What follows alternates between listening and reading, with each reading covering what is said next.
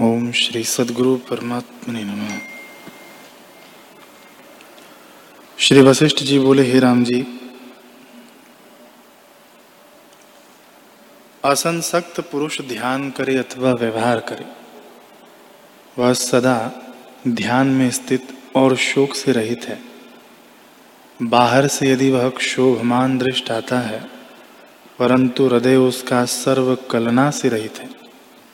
और वह संपूर्ण लक्ष्मी से शोभता है। हे राम जी, जिस पुरुष का चित्त चैत्य से रहित अचल है, सो विगत ज्वर है, उसको कुछ दुख स्पर्श नहीं करता।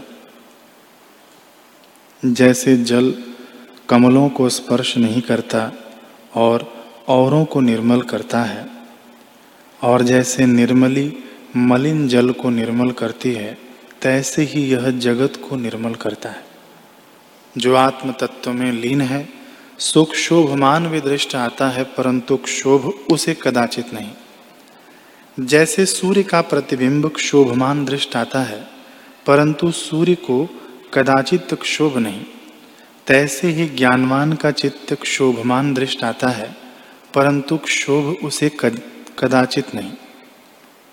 हे राम जी आत्मरामी पुरुष बाहर से मोर के पुच्छवत चंचल भी दृष्ट आता है, परंतु हृदय से सुमेरु पर्वत की नहीं अचल है जिनका चित्त आत्मपद में स्थित हुआ है, उनको सुख दुख अपने वश नहीं कर सकते।